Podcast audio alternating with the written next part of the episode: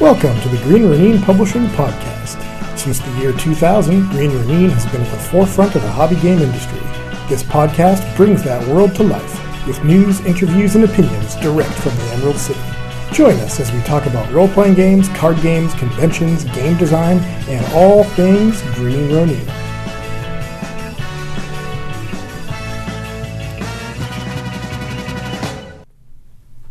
Hello, and welcome to episode six of the Green Ronin podcast. This is Chris Pramas, and uh, I will be your sort of spectral host today because the guts of this show were recorded a couple of weeks ago at the GAMA Trade Show, and I had already left Las Vegas by the time the uh, recording was done. So uh, Nicole Lindroos uh, led the discussion with uh, Steve Kenson and Bill Bodden, both stalwart Green employees. Um, it was recorded in a large room where apparently there were some workers and things. So every once in a while you might hear a thump or some background noise, and that's what that is all about, just to warn you. Uh, the show itself was recorded on uh, April 24th, uh, day after GAMA Trade Show closed, and uh, I'm recording this on May 2nd. Um, so Nicole will take it away here in a second, and then after uh, the discussion, I will be back to uh, add an addendum. So take it away, Nicole. Welcome to Green Ronin's podcast, live from the GAMA Trade Show. Um, Chris is not with us today, so I will be the somewhat moderator of our little discussion. This is Nicole Lindroos, the general manager of Green Ronin, and with me today are Bill Bodden, our sales manager, and everything developer, Steve Kenson. Hey, everybody. So, we've been at uh, the GAMA Trade Show for the last couple of days and seen a lot of stuff. Um, we had some good response to some of our upcoming products. Yeah, folks seem uh, very excited about all the stuff that we've com- got coming up uh, over the summer.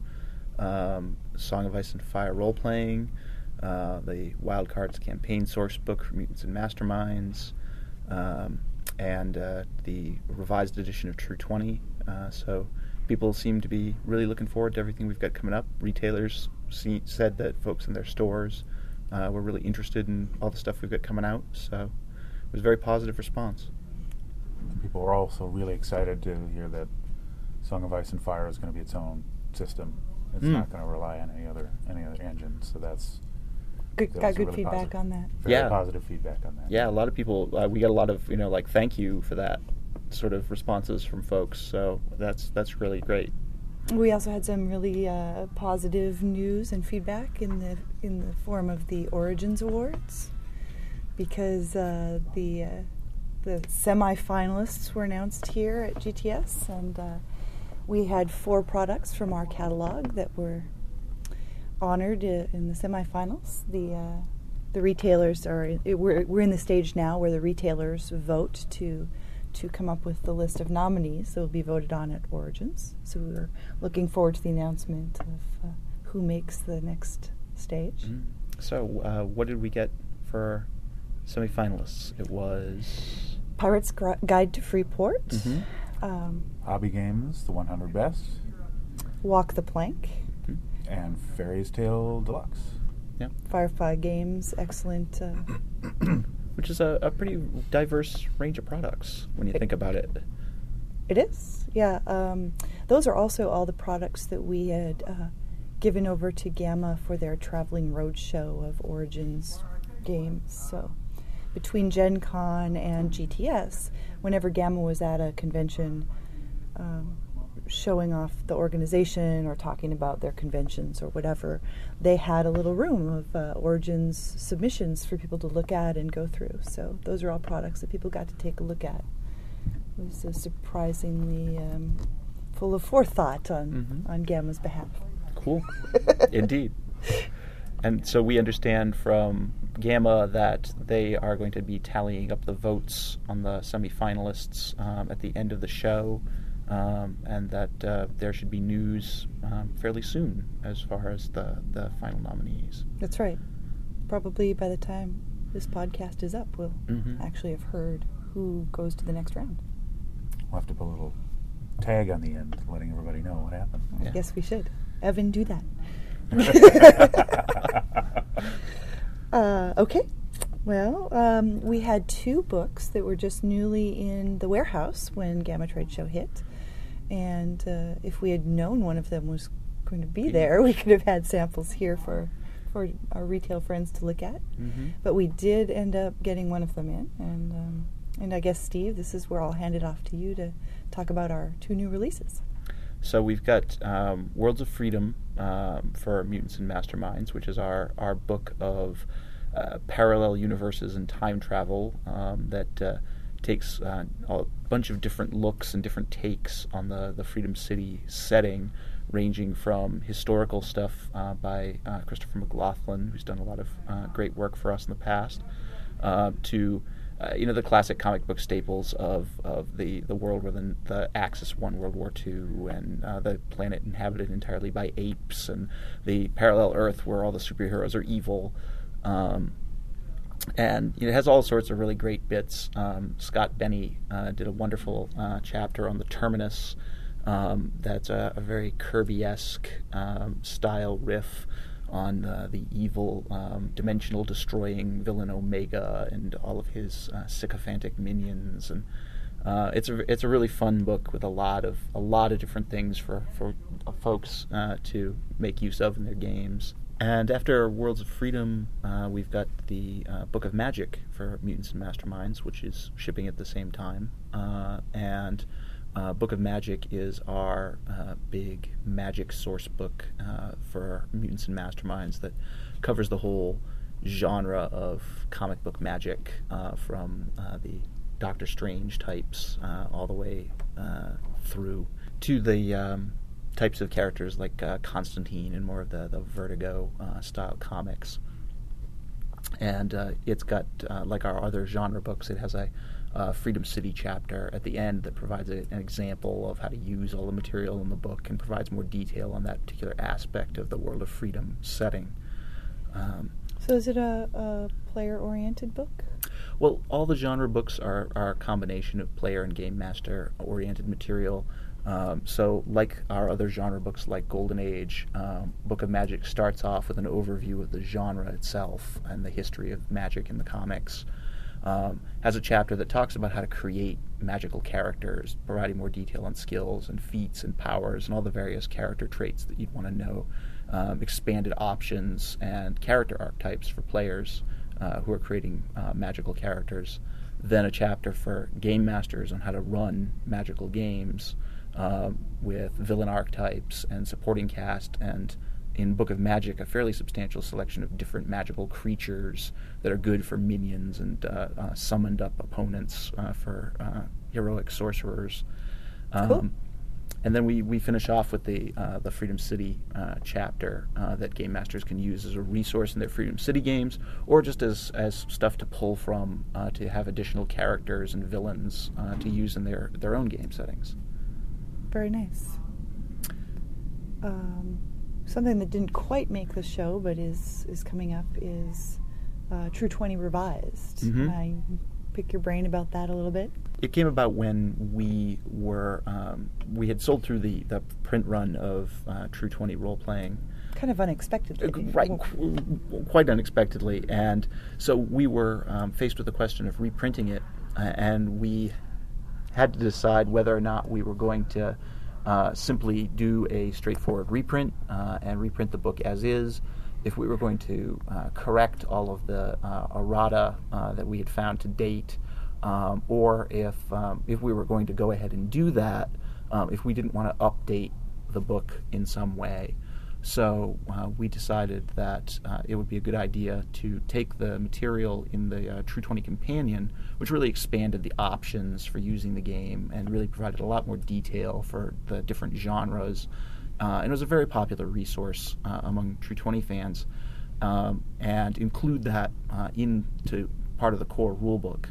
So to make some space, we took out the, the sample settings from the, the core rulebook and replace that material with the chapters uh, from the uh, True 20 Companion, um, providing a, a really comprehensive, complete detailed rule book that provides you with all sorts of tools and resources for adapting True 20 to use in different genres from fantasy and science fiction to uh, action adventure and horror.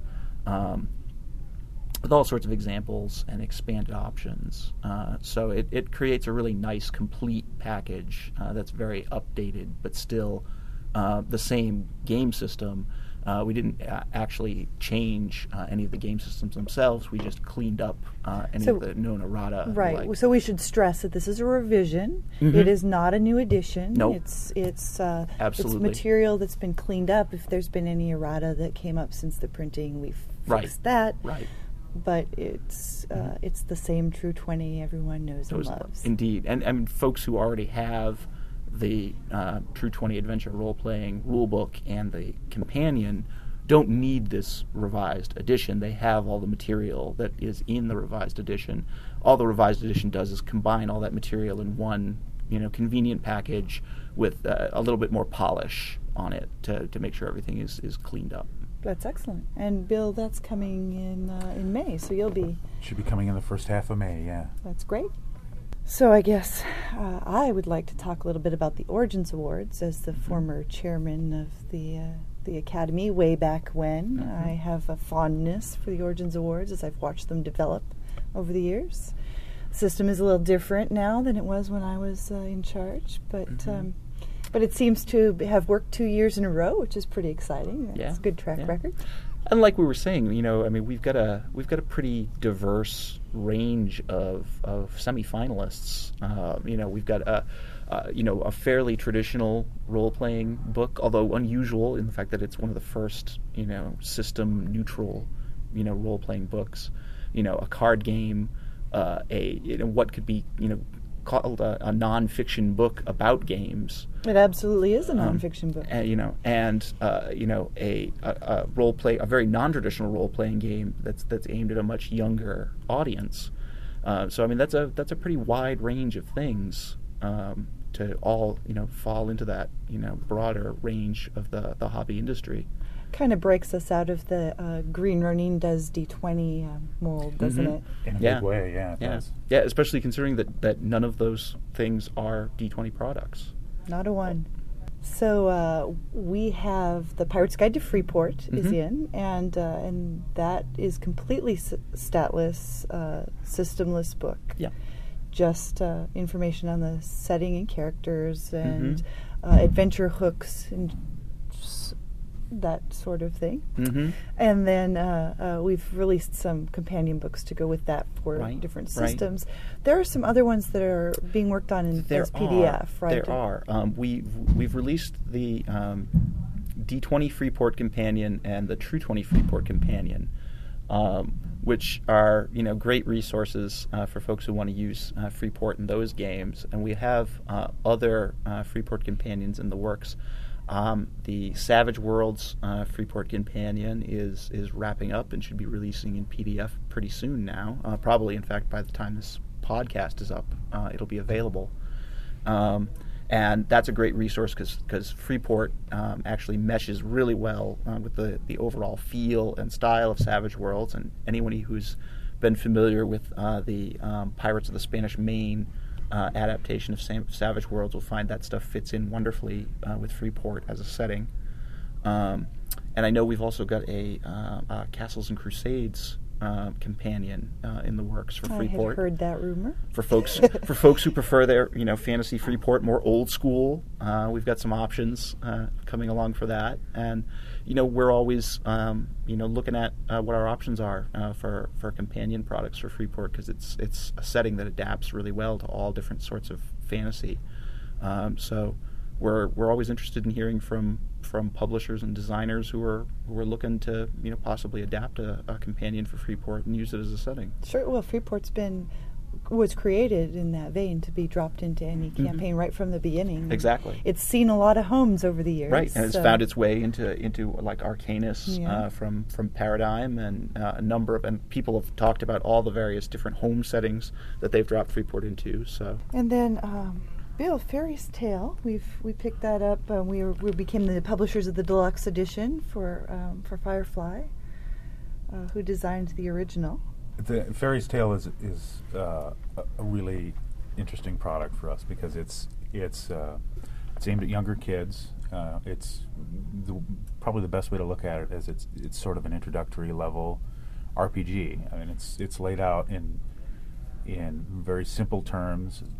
It's not uh, condescending to its audience, but it's it's very basic and it covers, you know, some of the uh, the sort of ground level concepts of role playing to help kids get started. Um, and we've had a lot of positive feedback from it at, at the booth and at other shows. Um, people who are saying, yes, this is great.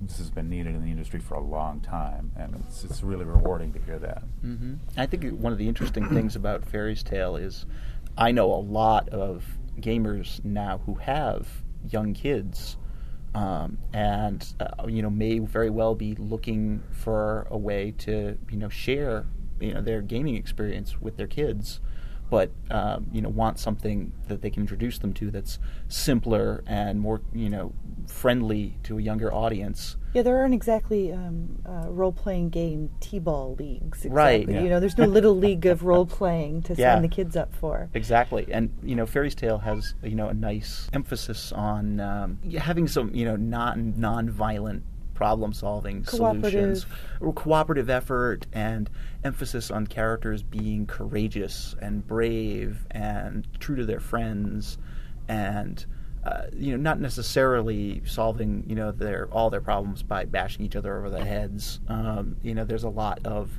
that fairy tale aspect of, of riddles and challenges and things like that um, that uh, make fairy tales themselves so appealing to kids. So I think that it's it's something that, that kids will find that they can really get into. Well, the uh, the origins recognition for Walk the Plank is the thing that I was really the most excited about personally because I'm an old time, old style gamer, old style card games and uh, dominoes and things with my family in the summers and so on. So um, so when I saw the prototype for Walk the Plank, I got it right away. I was really excited about it. Trick taking game, really based on simple icons and colors kids can play. As a mom, I love to see things that you can play with our family. Unlike some of us who are like, you know, there are no combat or character advancement rules. How do we play this game? I like those too, but yeah, exactly. So, um, so yeah, it was really rewarding to see that uh, it was recognized in the card game category. I'm really hoping it makes the cut for uh, for the actual awards um, because you know it fills a niche and it's uh, Yeah. For, for me, the whole thing that, that really makes um, Walk the Plank is is uh, Ramsey Hung's artwork. I love his art, his Yeah. little monkeys, and Yeah. uh, yeah, the uh, the cover art with all of its uh, cute little elements. I loved it, just loved it. I think it's adorable. There we go, me being a girl. Somebody's got to do it. I was gonna say better you than me, Nick. I'll take that bullet for you, Steve. Um, and then you know the also in the nonfiction category, we've got uh, Hobby Games 100, which uh, Jim Lowder did such an excellent job putting together. Yeah, and, and no small task either. No, no, incredible.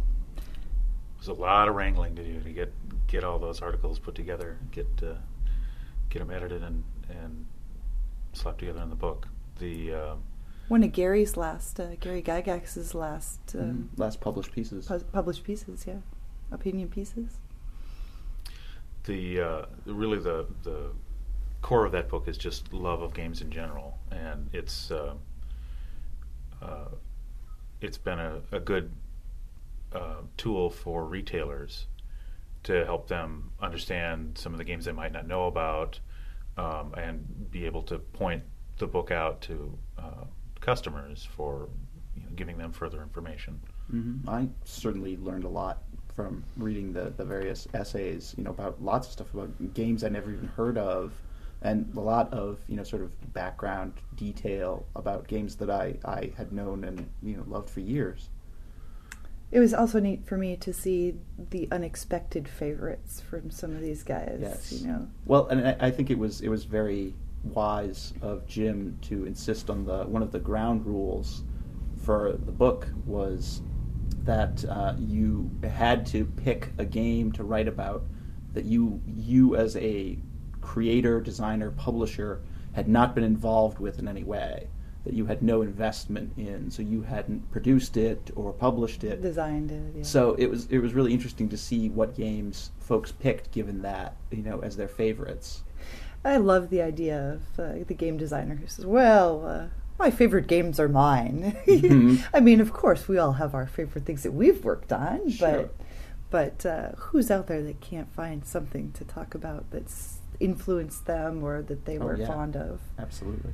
and it's a really nice mix of of nostalgia and and sort of current uh, you know deconstruction of how games work and Mhm. what people like about games and the the various authors talking about a little, a little bit about their game groups and their style of play and just they're they're fun reads and each each one of the essays is you know, like two to three pages long so they're they're they're pretty pretty bite-sized Mhm. morsels really easy to, Mhm. to John digest. Tynes told me that he um, bought a copy for everyone on his design team uh, in his computer game job because he Huh. thought that it gave such a good perspective of, uh, you know, design and gaming and you- just what Mhm. you're saying. Right. Um, so a- again, it's really nice to see. It's not just a couple of individual people or people Mhm. r- really connected to the game industry that are appreciating this book. I'm, Right. I'm Yeah, it's a whole, sort of a whole retrospective on you know where the hobby has come from to, to bring us right up to the present.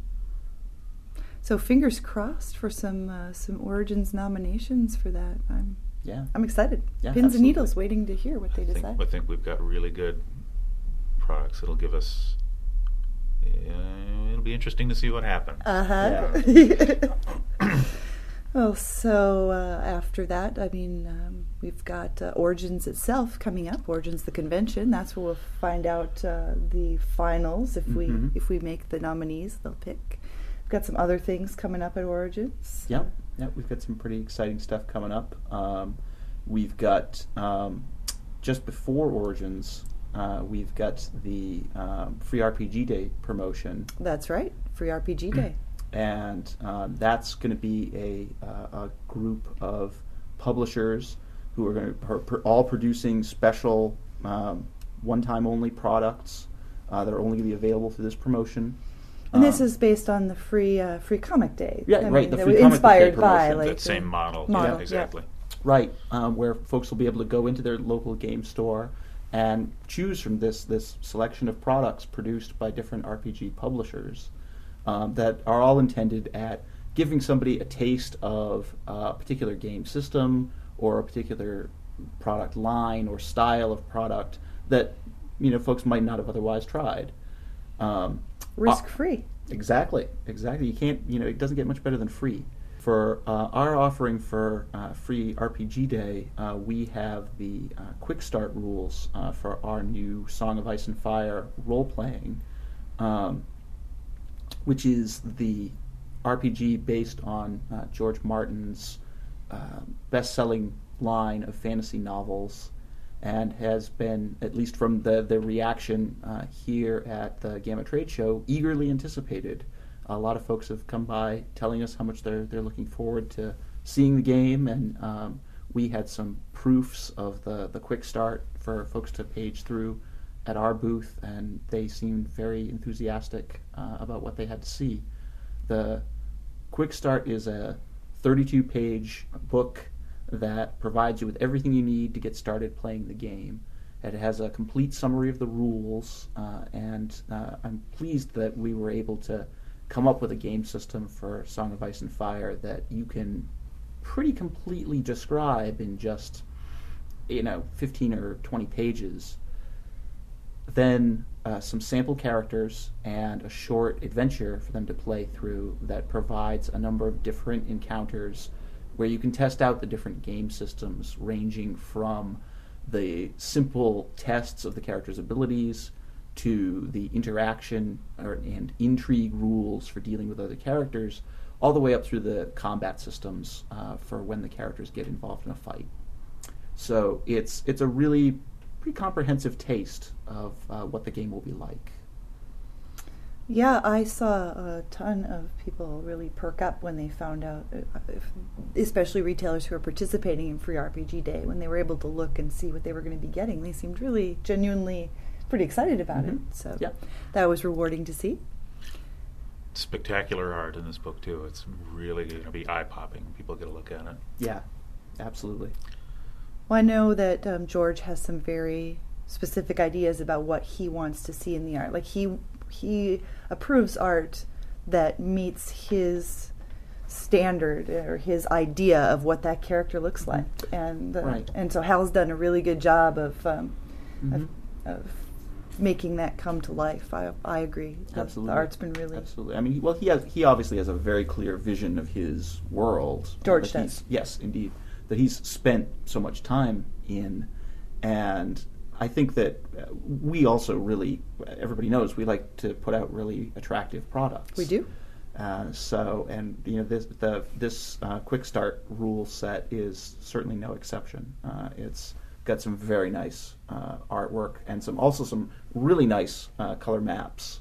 So, for Origins itself, we have the Wildcards campaign setting for Mutants and Masterminds, uh, which is also licensed uh, from George Martin, uh, who is the editor of the Wildcards series and uh, Wildcards is a uh, big four col- uh, big full color uh, hardcover book in the same format as the other Mutants and Ma- Masterminds campaign settings, like Freedom City and Paragons. It provides a ton of detail about the the setting and characters of the books themselves. John uh, Joss Miller, uh, who's one of the original Wildcards authors and has been working on the series throughout its life, uh, wrote the uh, bulk of the book, and I did the um, game information material in the book.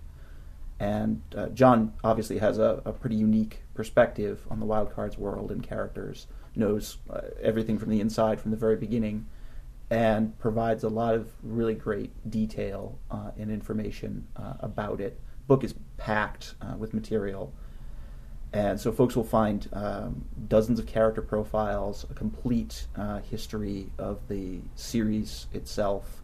Um, John did a great index of the appearances and mentions of every character and major event in the Oh. series Bless him. that uh, will provide this really comprehensive index for anybody who wants to look up anything in any of the books. Uh, you can you can look up a particular character and find a listing of every story, wildcard story that they're mentioned in, um, so that you can go back and check the references uh, for additional detail. Nice. So it's going to be a very comprehensive book. Good for fans of the series. Yeah. So, for people who aren't familiar with wildcards, which you know some of our younger listeners may not be, Mm-hmm. um, that would not be me, the younger listeners. Uh, um, can you uh, can you run down a little bit of uh, what the setting's like? Sure. Uh, Wildcards is basically a sort of alternate history setting wherein just after World War II in 1946, uh, an alien virus is released on Earth that causes random mutations. Um, and because the effects of the virus are random, it gets tagged as the wildcard virus. So a lot of its effects um, start getting referred to with playing card terms. Uh, the the few people who survive the the virus, um, most of them are terribly mutated in different random ways, and those people start to get referred to as jokers. Uh, the small percentage of survivors um, who are um, not hideously mutated by it um, gain various superhuman powers, and they're referred to as aces. And the series covers um, the uh, alternate history of the world from that point all the way up to the present day, and looks at the effects of the uh, presence of the aces and jokers on history as we know it, uh, and presents uh, an interesting twist on a lot of the, the typical comic book superhero tropes of what people with superpowers uh, are going to do with them.